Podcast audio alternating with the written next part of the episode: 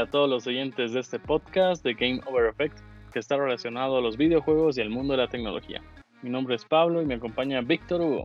Hola a todos. En el episodio número 19 empezaremos hablando de los dispositivos que adquirimos esta semana. Víctor Hugo, cuéntanos, entre el PlayStation 5 y el Xbox Series X, ¿qué es lo primero que has jugado? ¿Qué es lo primero que has hecho? Bueno, lo primero que he hecho es actualizarlas, o sea, y es por defecto el parche de actualización, si mal no recuerdo, el del Xbox era más grande, de hecho. Y después, lo primero que he jugado, dado que había igual que descargar todo, uh-huh, ha sido creo que lo que ya les he dicho, uno de mis juegos favoritos de toda la eternidad, Tetris, en el Xbox One. Y se nota realmente la diferencia, particularmente en la tasa de refrescamiento de la pantalla, es donde más sientes el poder, por así decirlo, de la consola, ¿no? Después en el PlayStation, lo primero que he jugado, igual lo primero que terminé de descargar fue Astro's Playroom. Es increíble.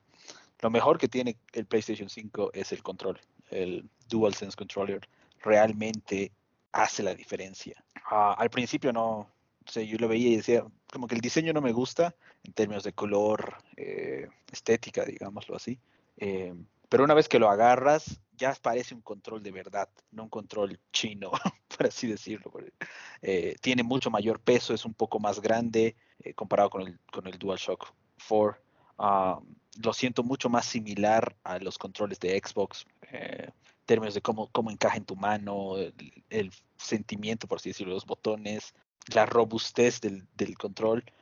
Pero lo primordial es, si se compra un PlayStation 5, lo primero que tienen que hacer después de que se actualice la consola, se actualice el Astro's Playroom, es entrar a Astro's Playroom y agarrar la opción que dice Controller Demo del control, que te muestra primero cómo vibra el control, ¿no? Y sientes, es complicado de explicar, pero sientes como si el control se fuese llenando de cubitos, que es lo que te muestra básicamente la pantalla, ¿no?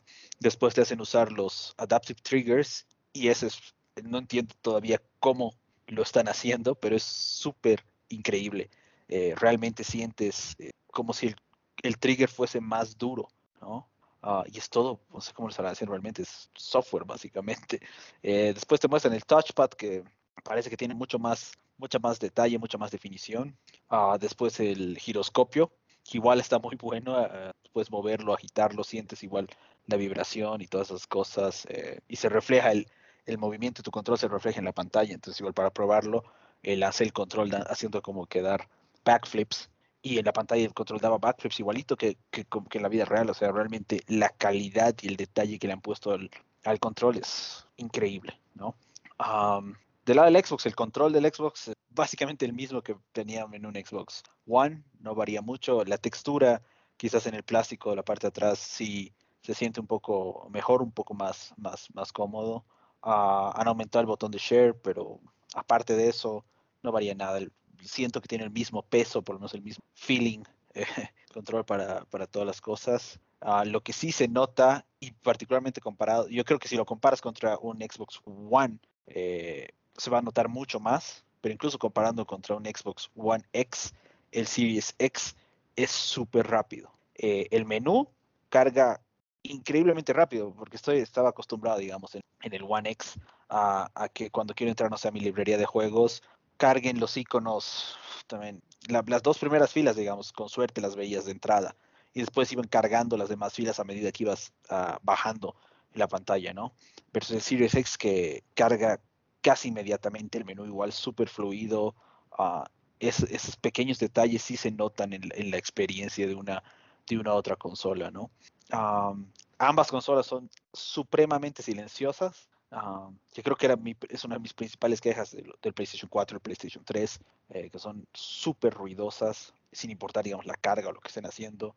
Mi Xbox One X no es tan ruidoso realmente, muy pocas veces lo he escuchado como que sufrir o ventilar más, pero por lo menos por el momento ninguna de las dos consolas ha generado mucho ruido en lo que las he utilizado, ¿no? Ya después de darle tiempo de que descargue, lo primero igual que he jugado ya un juego en serio es Spider-Man Miles Morales. Y ¿qué te puedo decir? En la calidad, la imagen, los gráficos, increíbles. No sé cómo más describirlo, es una experiencia bien, bien particular Desgraciadamente ahí hay, yo hubiese querido ver que el juego venga con 4K y 60 frames per second, pero te da solamente las opciones. O quieres 4K con todos los componentes adicionales, HDR, el ray tracing, etcétera, etcétera, pero te lo da a 30 frames per second. O si quieres, a 60 frames per second, pero ya no tienes 4K, o no tienes todo en 4K, no tienes ray tracing, etcétera, etcétera. Es como que realmente no han logrado, o no, quizás les ha faltado tiempo, ¿no?, para pulir el juego y que sea todo completo. En cambio, el lado del Xbox, si bien no ha habido, creo, un juego exclusivo que, relativamente exclusivo, que se pueda jugar en lanzamiento, uno de mis juegos favoritos igual en la plataforma es Forza Horizon 4, que tiene un parche específico para Series X, que hace, primero el juego ya estaba en 4K, pero lo que hace lo vuelve 60 frames per second, y la diferencia ahí sí es abismal. Es increíble cuán fluido se siente, se ve, la calidad igual de los edificios, de los autos, de todo lo que está en el juego, aumenta hartísimo. Pero ahí voy. Realmente se nota la diferencia. Creo que el salto, si bien no es tan fuerte como el salto que hubo de un PlayStation 2 a un PlayStation 3, yo creo que fue muy sustancial en ese entonces. Este salto es mucho más sustancial del que se hizo entre PlayStation 3 y PlayStation 4. Se nota la diferencia en la calidad de los juegos, en el poder gráfico de la consola, en la rapidez, en la velocidad. El tema del espacio, creo que lo único que me preocupa, obviamente creo que son 667 que tiene el PlayStation 5 y 800 algo que tiene el Xbox. Obviamente voy a tratar de solamente tener los juegos que estoy jugando en ese momento guardado en la consola para no sobrepasar esos límites. Pero en general se nota que ambas empresas le han puesto mucho esmero al diseño, a la arquitectura, al software, etcétera, etcétera. Algo que no me está gustando, no me estoy acostumbrando quizás todavía, es el nuevo menú en PlayStation, porque estaba acostumbrado, digamos, si quiero salir de un juego en PlayStation 4, aprieto el botón de PlayStation, me lleva como que al menú principal, aprieto opciones y cerrar juego, ¿no?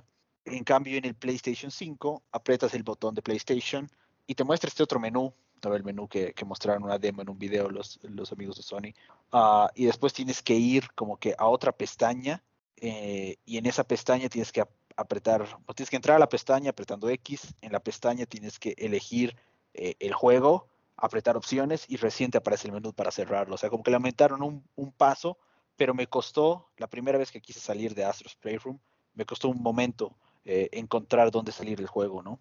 Eso como que no me adecuó mucho. Del lado del Xbox es la misma interfaz que tenía en el Xbox One X, así que no hay mayor problema. No habrá el problema de ese lado, ¿no? Y en el tema físico, por así decirlo, el PlayStation 5 es enorme. Realmente es enorme. Y eso que yo me compré la versión 100% digital, porque en general la gran mayoría de mis juegos son digitales. De hecho, no necesito gastar más por tener el disco. Y el Xbox es súper compacto, a pesar de igual no se ve grande, pero es más compacto, mucho más compacto que el PlayStation, y de hecho tiene un tamaño muy similar al One X previo, solamente que mucho más ancho, ¿no?, hacia el fondo, pero realmente los dos se ven muy bien, cada uno con su propio estilo. Creo que me gusta más el Xbox, porque es más sobrio, ¿no? Pero el PlayStation igual está súper. ¿Qué preguntas me quisieras hacer, don Pablo? A ver, la primera es, ¿has recibido los dos al mismo tiempo? Pero ¿cuál es la que has abierto primero? ¿Qué consola abriste primero? Yo tuve la dicha de que ambas llegaron en la fecha que tenían que llegar. ¿Ya?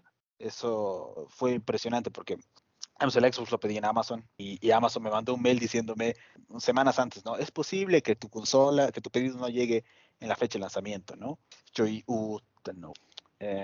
Y después lo mandaron, me decían, va a llegar miércoles, o sea, al día siguiente el lanzamiento, pero en realidad llegó el martes. Entonces, buenísimo.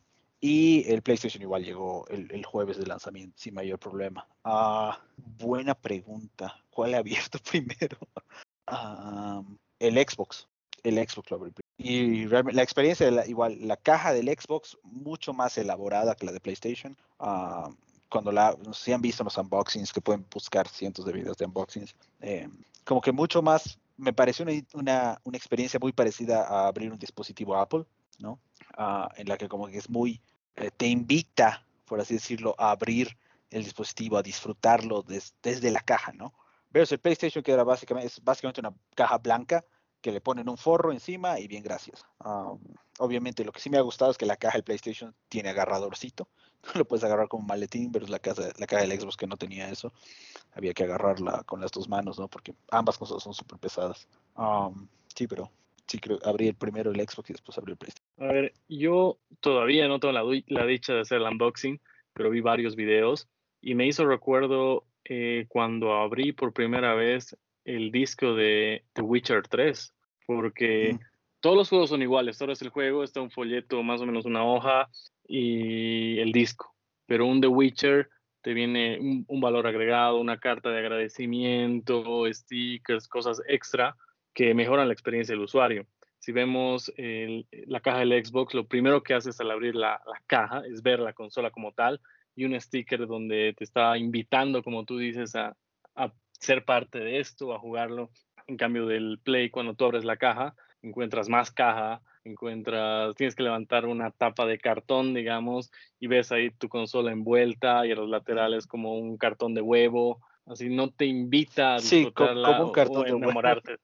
O enamorarte desde el minuto uno. Sí. Esa es la primera diferencia que hemos visto entre los dos. Pero finalmente la caja final es claro, es un extra que es muy llamativo, pero realmente no importa, ¿no?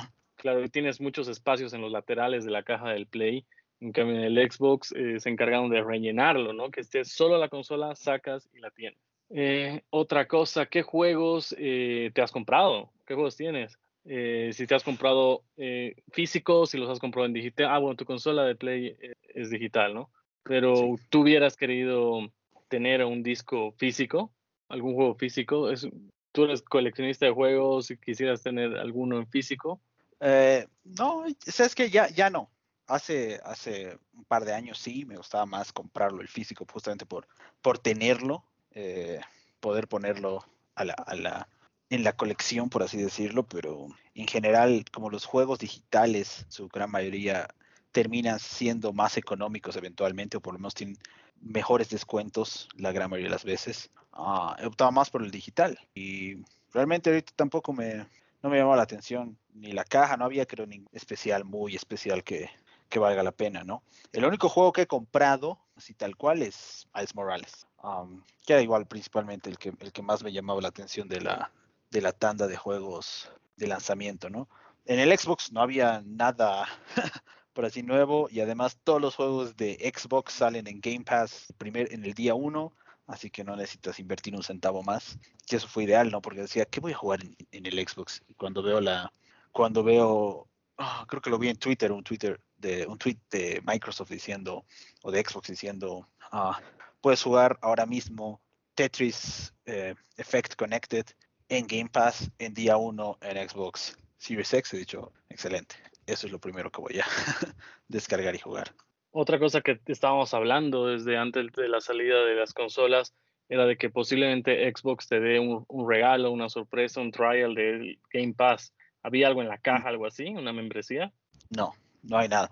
Pero lo que sí hay, en el control, el nuevo control, si compras uno aparte, viene con un pase de 14 días de Game Pass.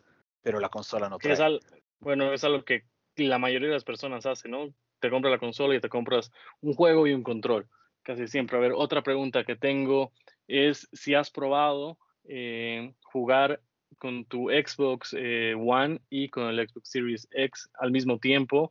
Si hay una restricción de tu cuenta ya está siendo usada, lo mismo en el Play 5, o tu cuenta está en este momento en otra actividad. No he hecho la prueba, pero buen punto. Lo voy a probar durante la semana y acordate preguntármelo para el próximo episodio. Otra cosa, digamos, si tu cuenta de Play 5 o de Play 4 la tienes compartida en dos distintos Plays, que los tres estén prendidos para ver qué pasa. Y había un experimento que decían de que si tú consigues a un amigo que tiene Play 5, inicia sesión con tu cuenta de PlayStation 4, luego desvinculas o cierras la sesión y el usuario ya juega con su cuenta, el que se prestó puede entrar a la aplicación de PlayStation y bajar el juego gratuito de PlayStation Plus de PlayStation 5. el Bugsnax. Ajá.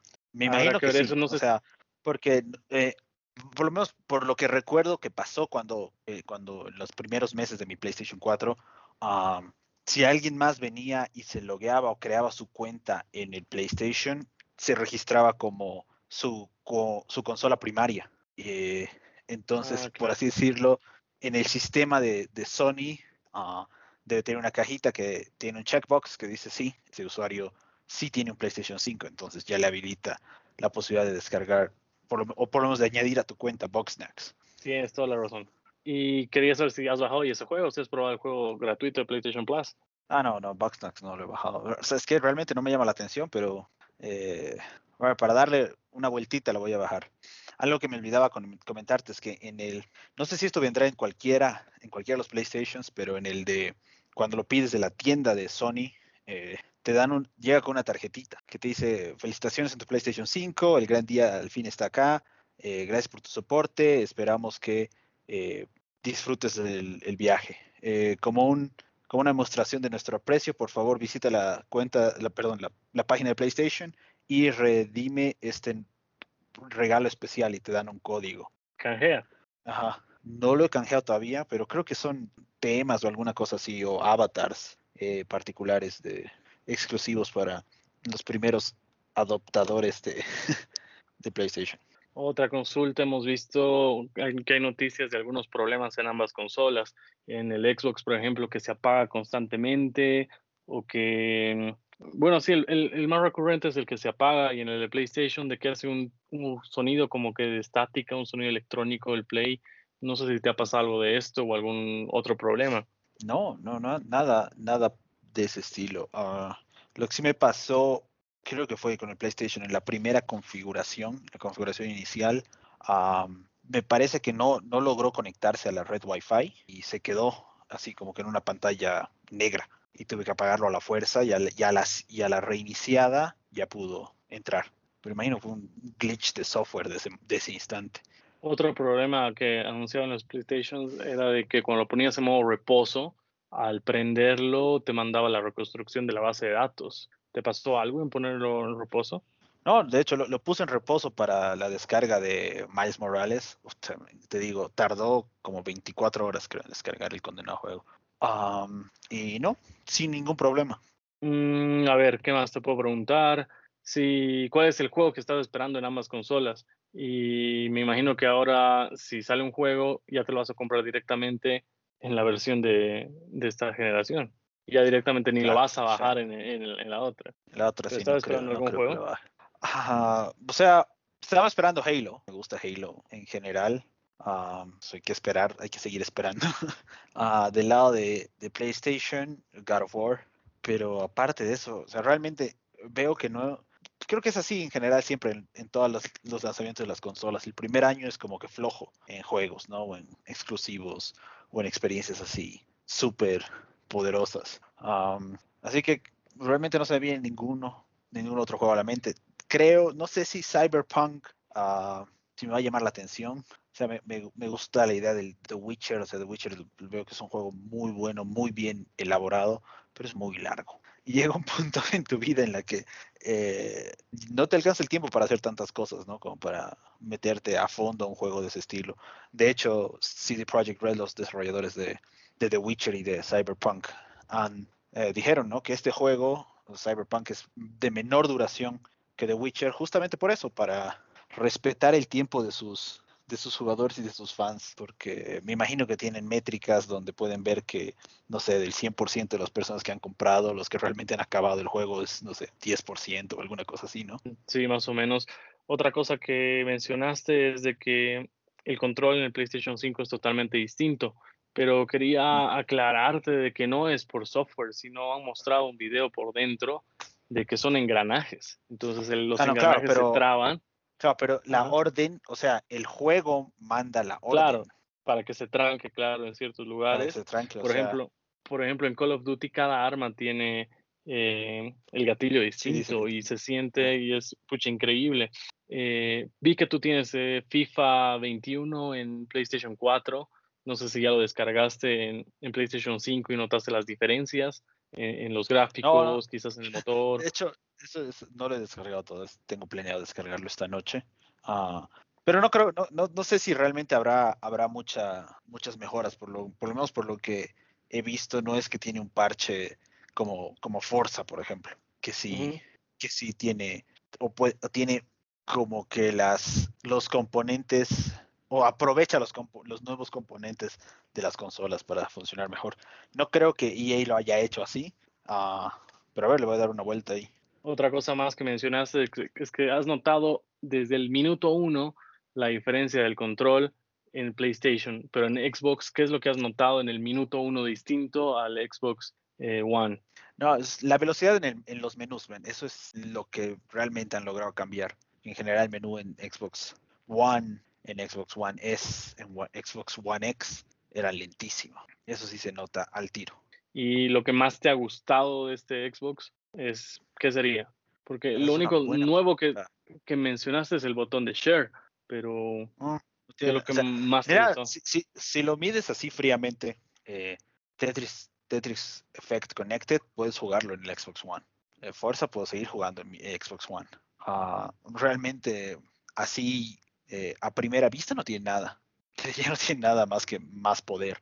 Y el poder solamente lo notas en un juego que esté optimizado para aprovecharlo, como te contaba de Forza Horizon. Pero aparte de eso, no, nada realmente. Versus el PlayStation, que el control hace todo, digo. O sea, te digo, podría ese control hasta en el Play 4 sería fabuloso. Es lo único que realmente hace el cambio. ¿Te compraste algunos accesorios extra para ambas consolas? Cuéntanos si tienes alguna. Pues no, he comprado un control adicional para el PlayStation. Y nada más. Bueno, la base para cargar los controles de PlayStation. Porque siempre he tenido un issue con eso, porque por lo menos en PlayStation 4 una buena sesión de juego, la batería del control te durará pues 6, 8 horas, con suerte. Entonces tenía que ponerlo a cargar uno de mis controles mientras jugaba con otro, ¿no? Espero tener la misma experiencia con el PlayStation. Hasta ahora no he tenido que cargarlo el control, pero tampoco he jugado tanto tiempo, creo. He debido usarlo unas 8 horas, 9 horas, y todavía tiene carga.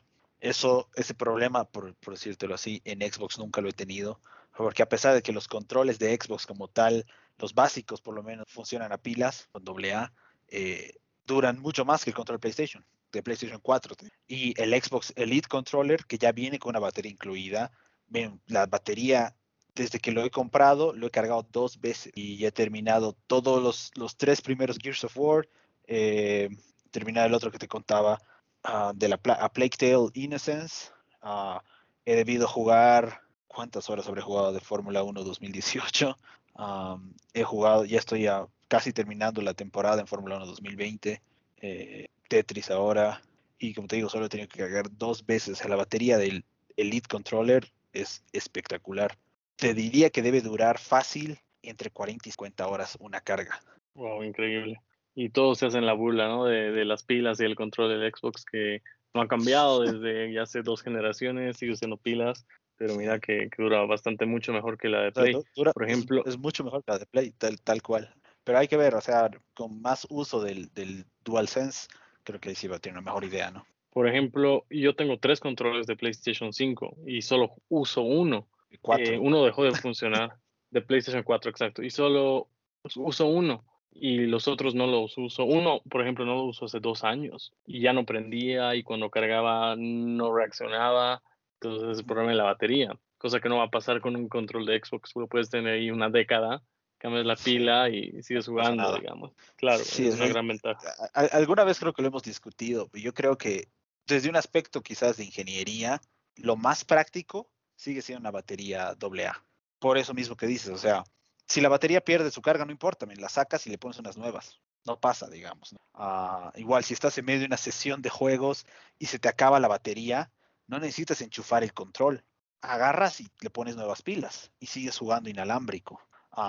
Pero obviamente también viene el componente ambiental, ¿no? Usar baterías todavía y dependiendo qué tipo de baterías uses y qué hagas con las baterías, no sé si las botas a la basura, sino más, estás contaminando más el mundo, versus utilizar una que venga incluida en el control. Entonces hay como que pros y contras que puedes evaluarlos desde diferentes perspectivas, pero nah, al final, te digo, a mí siempre me ha parecido el control de Xbox por el peso y la forma el mejor. Pero ahora, una semana, digamos, con un PlayStation 5, el DualSense tiene muy buenas cosas. Me está tentando a decir que este es el mejor control de toda la historia. Wow. O sea, al principio vimos, tú dijiste de la sensación de caminar sobre hielo, arena y demás. Algo similar hizo el Nintendo Switch, ¿no? Con el juego One Two Switch, cuando tú contabas las bolitas que estaba dentro del control, pero obviamente es un amateur haciendo una vibración HD. Versus sí, todo un profesional haciendo vibraciones. No me imagino cómo será la sensación de un PlayStation 5, porque en el de Switch sí se sentía, digamos, que había unas canicas, digamos, pero debe ser impresionante en PlayStation 5. Sí, totalmente, totalmente. ¿Qué tan grande es el Play 5?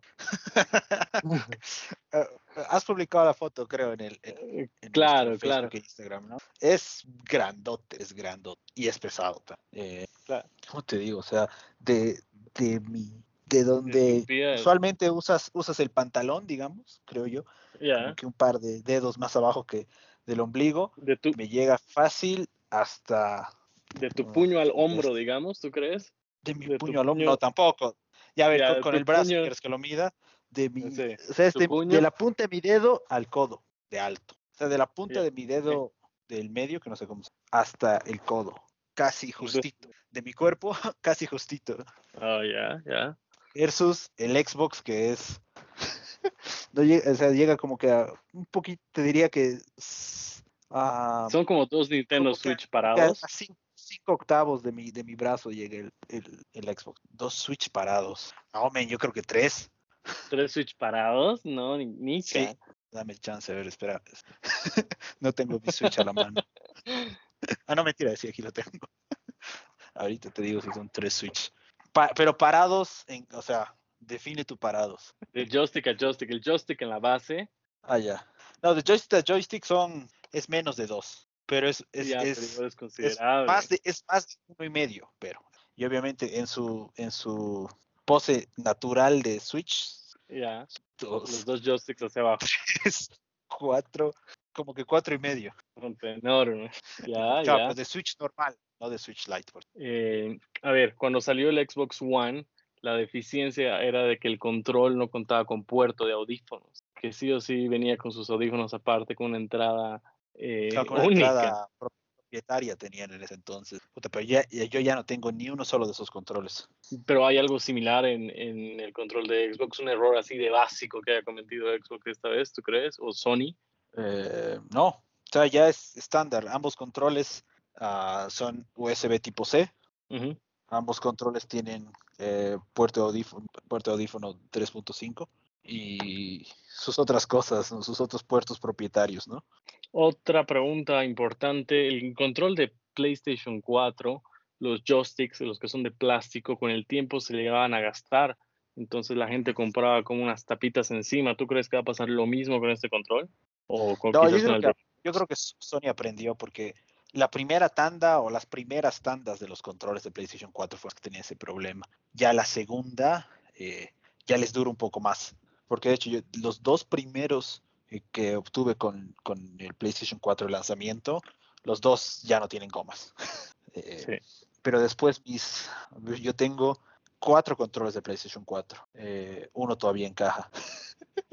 El otro lo uso para jugar en el PlayStation 3, porque el control del PlayStation 3 ya no agarra carga para nada. Entonces siempre me turno entre los otros 2 y realmente no le veo casi nada de desgaste a las gomas en los thumbsticks de los de PlayStation 4 y los de... Y me da la impresión que los de PlayStation 5 son mucho más rugosos, así que deberían aguantarte un poco más. Es un poco más ancho, lo sientes más ergonómico, más cómodo que un control de Xbox, más cómodo que el Elite. Ese es un buen punto. Es un pelo más grande, o más ancho, por así decirlo, que el control de Xbox. Pero siento que es más liviano todavía que el control de Xbox estándar. Después, en tema ergonómico, sí. Bueno, yo no tengo manos muy grandes, así que creo que encaja bien, pero quizás si tengas manos más grandes, no sé realmente cuán cómodo termine siendo. Y versus el Elite. El Elite también es mucho más pesado, mucho más robusto, pero siento que como que lo está igualando en temas de peso. Ahora sí, la diferencia del Elite es que el Elite tiene como que los agarradores de goma. Entonces, es súper cómodo, la palma de tu mano no te suda tanto como contra plástico. Eso creo que le faltaría como para que sea un control de primer nivel al DualSense, pero obviamente no es justo, creo, compararlo con el Elite, que el Elite cuesta poco más del doble que el DualSense. ¿Alguna otra cosa que quieras añadir a este review que hemos hecho sobre las primeras impresiones de estas consolas? O sea, como que ya con la cabeza fría, te digo, o sea, son cosas fabulosas, pero realmente hoy día no hay mucho que puedas hacer nuevo que puedas hacer con las consolas. Obviamente, si tienes toda tu librería de PlayStation o de Xbox, la vas a poder jugar de una u otra forma más rápido, que siempre está bueno. Pero si realmente, digamos, si no tienes manera de conseguirlo, si no tienes el presupuesto para hacerlo, no se estresen, no hay todavía algo así imperdible que tengan estas consolas. Spider-Man lo pueden jugar en PlayStation 4. Los juegos de Xbox toditos los pueden seguir jugando en Xbox One, incluso en el Xbox One original de hace 7 años. Pero si obviamente tienes los medios para conseguirlo, háganlo, ¿no? Siempre es lindo tener cosas nuevas o las cosas más modernas. Perfecto, entonces no hay que entrar en desesperación porque ahorita no hay stock, no hay nada que jugar. Y a ver, hablemos de los otros dispositivos que nos han llegado. Hablando de Apple, al principio has hablado de que abrir la caja del Xbox es como abrir un producto Apple. Contanos cómo ha sido tu experiencia con la nueva MacBook Air del procesador M1. Me asombra la eficiencia, por así decirlo, de empaque de Apple. La caja es minúscula, o sea, realmente no tiene nada de acolchonamiento, por así decirlo, para el dispositivo. Versus si lo comparas con las otras cajas en las que generalmente vienen computadoras normales y corrientes, esa diferencia sí se nota al tiro, ¿no? Pero después la caja es, por lo menos, el formato estándar de Apple, ¿no? Una caja blanca que lo han cambiado para el iPhone, que ahorita vamos a hablar de eso, ¿no? Que se saca hacia arriba, que lo primero que ves es el dispositivo con el logo de Apple, debajo de eso sus accesorios y listo, ¿no? O sea, el unboxing de eso es súper bueno. Y mi impresión, bueno, ya vengo usando casi una semana la MacBook Air, es este procesador es muy bueno. Realmente no sé cómo lo han hecho. Es súper rápido, es bueno para hacer multitasking, o sea, lo que esperas de hacer en una laptop, en computadora que tenga pantalla, mouse y teclado, ¿no? Versus un iPad, que si bien también puede hacer algo de multitasking, no es tan exquisito en el detalle que es entrar, cuántas ventanas puedes tener abiertas, cómo puedes cambiar de un lado al otro, etcétera, etcétera. Pero en general igual... Apple está haciendo cosas muy buenas con sus ingenieros de chips y de silicón. Va a ser interesante ver qué logran hacer con este tipo de chips en dispositivos más grandes como la iMac o incluso una Mac Pro. Después, la Air todavía está en el mismo case, por así decirlo, ¿no? No han variado el diseño externo, pero es increíble. O sea, el computador prácticamente no calienta. Creo que en la presentación incluso mencionaron que no tiene ventiladores, así que no suena para nada, a pesar de estar corriendo varias aplicaciones al mismo tiempo. Un pequeño issue que tuve el primer día fue con Chrome. Chrome se cerraba, se entraba, quería iniciar sesión con mi cuenta de Google y sincronizar todas las cosas, y en cuanto entraba a la página de Google para poner mi username, Chrome se cerraba, se tiraba de una. Entonces me imagino que es en lo que va de la semana, debí sacar un parche y ahora ya está funcionando sin mayor problema. Y después las aplicaciones que no son optimizadas, por así decirlo, para este tipo de procesadores, se instalan sin mayor problema con ese componente que ahorita se me fue el nombre que puso Apple en el sistema operativo. Entonces realmente estoy súper contento con la nueva con la nueva MacBook y en los nuevos procesadores. Tenía mis dudas pensando que un procesador de este estilo, cómo va a poder manejar la carga de una PC o de una laptop, del uso de escritorio diario, y pues, cagado de risa, hace todo. ¿Volverías a una Windows o ya te afiliaste a Apple? O sea, si yo te digo, si hubiese una Windows que sea así de delgada, liviana, que no caliente, que no suene, quizás, pero o sea, que tenga la calidad con la que hace Apple sus productos de otro nivel, ¿no? Creo que eso es lo principal, ¿no? Realmente la calidad se siente que vale la pena lo que has gastado en el dispositivo versus una computadora Windows que usualmente son de plástico.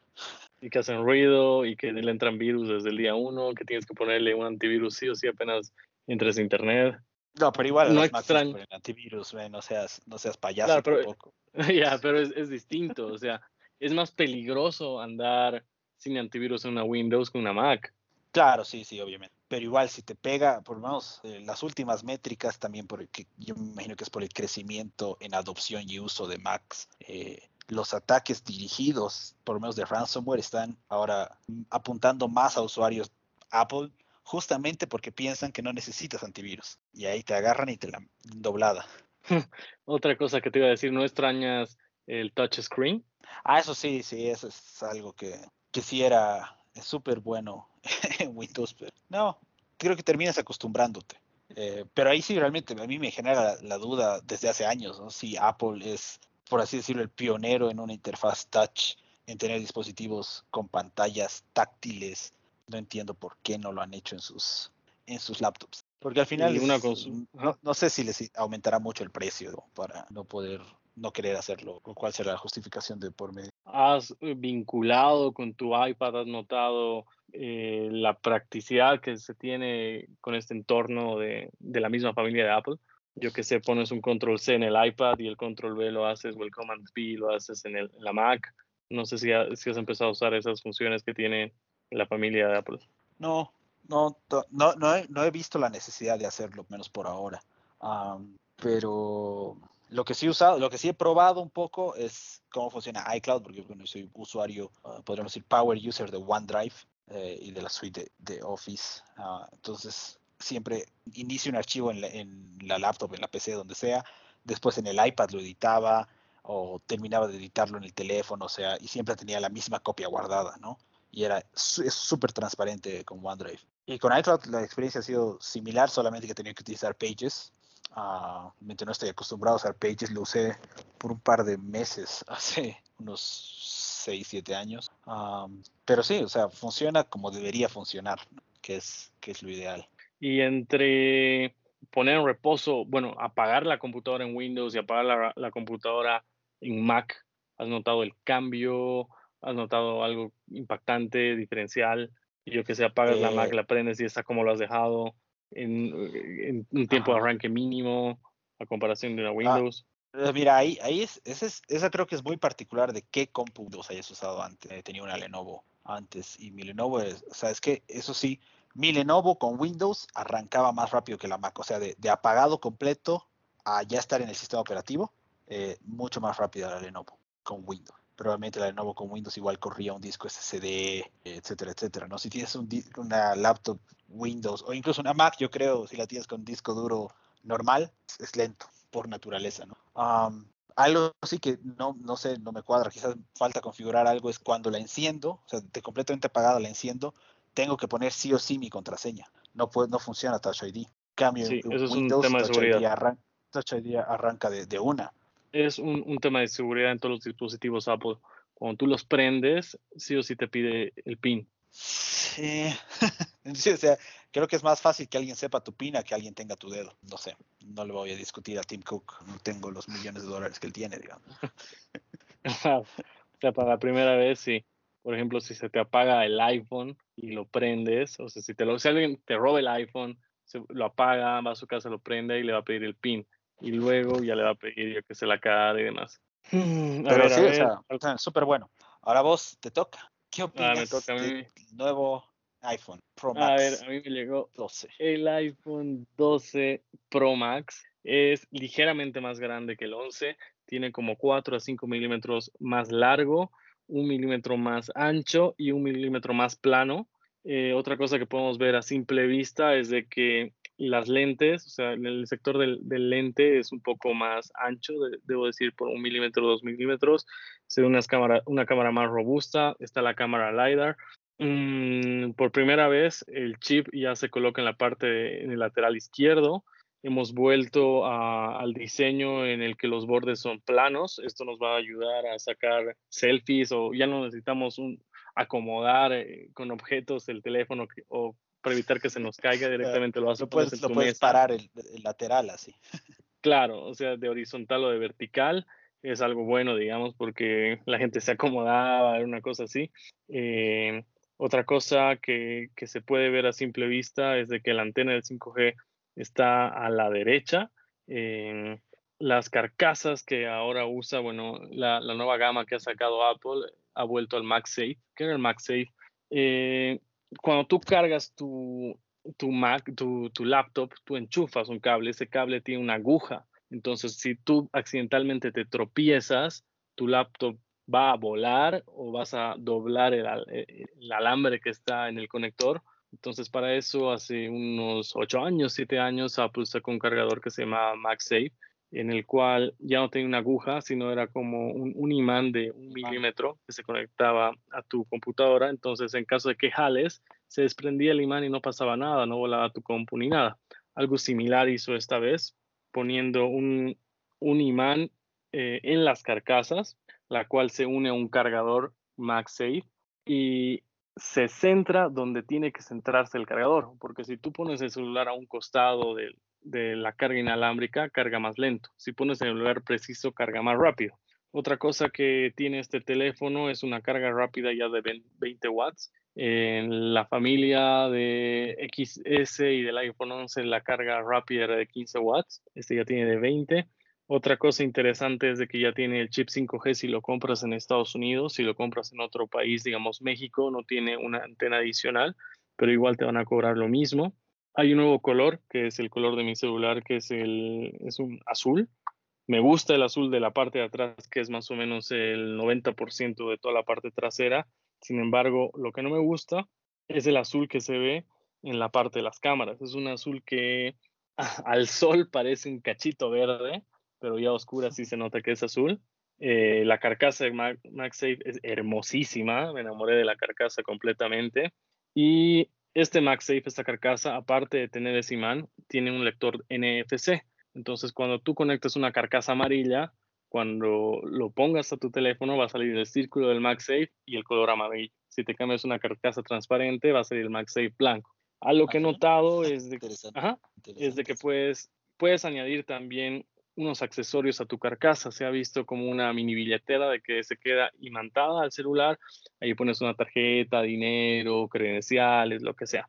He comparado contra el iPhone 11 y por lo menos en notas tú puedes ver una línea más. Si tú escribes, yo que sé, del 1 al 30 en el iPhone 11 tu Pro Max, tú ves hasta la línea 29. En el iPhone 12 Pro Max ves hasta la línea 30. Otra cosa interesante que he notado que no hace la familia de los iPhone 11 es de que tienes 2 pantallas, pero en ciertas aplicaciones por el momento. Por ejemplo, si tú entras a Settings en el iPhone 12 y digamos vas a Wi-Fi y pones el celular en horizontal, se va a dividir en 2 pantallas. El 60% de la pantalla va a estar en la pantalla que has entrado, y el 40% restante va a estar en la pantalla anterior. Por ejemplo, en el 40% va a estar el listado de settings y en la parte derecha va a estar lo que has entrado, que son las redes de Wi-Fi. Lo mismo ocurre en notas, lo mismo ocurre en mensajes, que tú ves el listado de todos tus mensajes y a la derecha ves el mensaje que has entrado. ¿Para qué nos sirve la cámara LiDAR? Muchos dirán que es para la realidad aumentada, sí, pero algo que la gente no sabe es de que esto ayuda a enfocar cuando estamos en el modo retrato, porque como ya tienes un sensor de proximidad, ya sabe qué es lo que tiene que enfocar y en eso se está centrando. Otra cosa que me ha gustado de este teléfono es de que ambos, bajo la luz del sol, se ven mucho mejor, o sea, se ve más el iPhone 12 bajo la luz del sol. Usualmente medio que pierde el color, no llegas a ver bien las cosas. pero con el iPhone 12 eso está mejor. El sonido del parlante es de mayor calidad, casi mínima, pero se nota que es de mayor calidad. Las cámaras son similares, pero la cámara del iPhone 12 tiene un zoom de 2.5 sin distorsión, y el iPhone 11 Pro Max tiene un zoom de 2x sin distorsión. Ahora, otra cosa que he notado es de que cuando yo sacaba capturas de pantalla, o sea, cuando yo sacaba la filmación de lo que estoy haciendo en mi celular, digamos, por 5 minutos, se tardaba más o menos 30 segundos en guardar en el iPhone 11 Pro Max, pero en el 12 es mucho más rápido, ha debido ser como la mitad del tiempo de lo que pasaba. Otra cosa que he notado, a ver, en estos días que he usado, ha sido la batería, me ha durado un poco más. Y es lo que he notado hasta ahorita. A ver, en estos días voy a ver qué otras cosas voy a hacer, pero sí, la pantalla es un poquito más grande, casi se me cae la primera vez. Y ¿ya? Eso está muy mal. Ah, la caja es completamente delgada. La diferencia entre la caja es negra. Y la caja es negra, exactamente. Antes en el iPhone 11 Pro Max abrías la caja, levantabas y veías un sobre cuadrado, un sobre rectangular.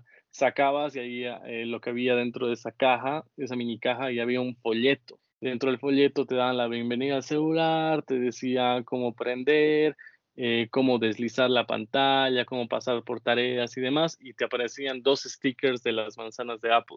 Ahora, apenas levantas la caja, ves el celular con un sticker boca donde... abajo. Boca abajo, exacto, ves la cámara. Boca abajo. Y luego cuando levantas el celular, ya no ves tu pantalla como tal, ya no ves el plástico transparente, sino hay un plástico blanco con impresiones de los botones. Entonces, al lado del botón de encendido está el icono de encendido, al lado de las teclas de volumen está más, menos, y ahí ya se han ahorrado el folleto de cómo... Ni siquiera se han ahorrado, ni siquiera te enseñan a deslizarte, nada, ni te dan la bienvenida, es decir, directo al grano. Entonces son los botones y ya ve vos qué haces. Después hay levantas el celular y ves el cable enrollado, no ves un mini sobre, la cuarta parte cuadrada, donde hay un sticker de manzana y un certificado de electricidad, yo qué sé, de cosas así. Levantas esa mini caja y está el cable enrollado, y eso fue todo. Es una caja súper delgada. Y te viene el alambre, ese fierrito para sacar el chip, y listo. Eso ya no lo traían, ¿no? Creo. En una tanda no vino. En la del 11 vino, en la del 8 creo que no salió. Hubo una tanda que sí, no dieron el fierrito. Sí, esas son mis primeras impresiones del iPhone. La verdad. Pero en resumen, es exacto lo mismo que yo te he dicho de PlayStation y del Xbox. Lo mismo dirías del iPhone. A ver, que realmente.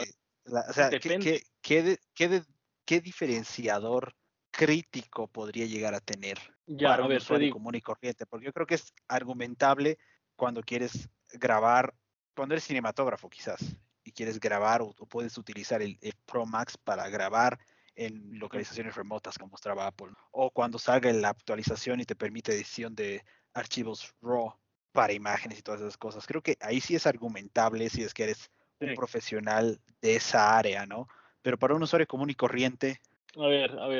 Lo que estaba pensando esta mañana es de que tú, cuando te compras este iPhone, vas a gastar $1,100 y dependientemente del estado vas a gastar un poquito más, un poquito menos.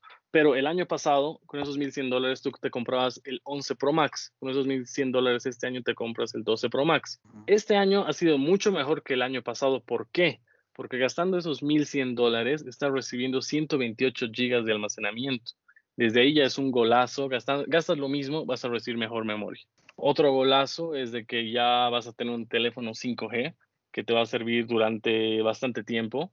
Y otra cosa es de que este teléfono te va a servir bastante tiempo. Por ejemplo, yo estoy vendiendo mi iPhone XS Max, que salió hace 2 años, y lo estoy comparando contra el iPhone 12. Son casi lo mismo.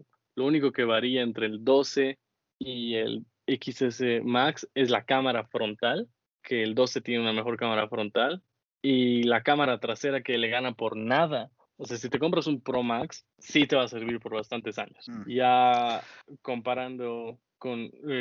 para un usuario común, lo único justificable de este teléfono es la cámara. Porque tienes el sensor LiDAR, tienes mayor número de lentes en la cámara.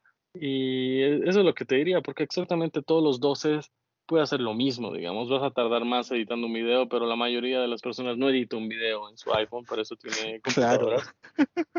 Claro. Incluso la gente profesional, o sea, si eres profesional, no editas el video en el iPhone, lo editas en tu Mac Pro de $3,500, $5,000, o más aún en una máquina Windows con tarjetas de video de las últimas de Nvidia, etcétera, etcétera. O sea, como que ahí me deja en offside. Lo justificable es el tamaño de la pantalla. Quizás tienes una mano grande y quieres escribir a gusto, ya, pero pagar $1,100 por ese gustito, creo que mucho. Yo creo que al año voy a ir por el iPhone 13 directamente, ya no por el Pro Max. Ni el Mini, es que yo creo que el Mini es el punto, ¿cómo se dice? El sweet spot. No sé cómo lo pondrías en español. Pues el tamaño, el precio, las características, porque al final adentro el teléfono tiene exactamente lo mismo que el Pro Max, ¿no? Solo varía la cámara. Exactamente. Y el tamaño, obviamente, ¿no? Pero después es lo mismo, o sea, pero lo malo que hizo el Mini es de que subió el precio del 12 normal. El 12 normal ya vale $120 más. Y ahora el Mini vale $20 más de lo que costaba el 11 el año pasado. O sea, en vez de que el Mini sea más barato, lo han subido $20 más así disimuladamente. Claro, y el estándar ha subido $120 más de una. Y la gente no está diciendo nada.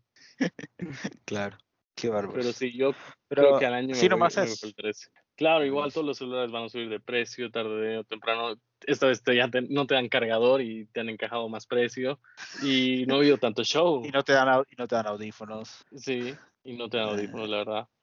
Lo que no me gustó es un mercado aparte, ¿no? O sea, tienes que tener cierto estatus financiero para tener un iPhone.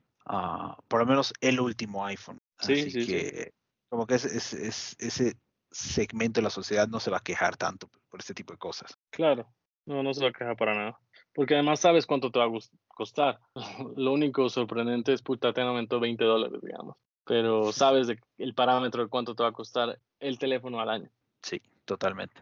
Sí, creo que eso ha sido todo por hoy. Quizás sacamos un programa en mitad de la semana o directamente la siguiente semana vamos a hablar de las noticias. Pero este programa ha sido dedicado a hacer un review, unas primeras impresiones de los dispositivos que hemos adquirido. Si te ha gustado y si has llegado a esta parte del podcast, muchísimas gracias. Si te ha gustado el podcast, compártelo en tus redes sociales y síganos la siguiente semana. Eso es todo por hoy. Gracias. Gracias. Chao, chao.